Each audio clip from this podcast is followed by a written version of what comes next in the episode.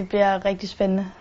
Om kun få dage går det løs ved VM i parabordtennis i Beijing. Jeg glæder mig til at, at møde nogle af verdens bedste, bare at se, om man kan blive lidt uh, inspireret. For det 14-årige stortalent Sofie Valø, der er født med hofteskred, bliver det hendes første af slagsen. At man bare kan spille og, og gøre sit bedste og vide, at der er ikke noget, man skal.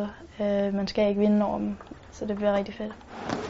Selvom det ved hendes første internationale mesterskab nogensinde sidste år lykkedes hende at hive en EM-bronzemedalje hjem, er forventningerne til hende selv skruet lidt ned denne gang. Og når det er spillere fra hele verden, øh, ofte så er det jo Asien, der har nogle af, af verdens bedste spillere, så der er jo, niveauet er jo, er jo helt klart meget bedre.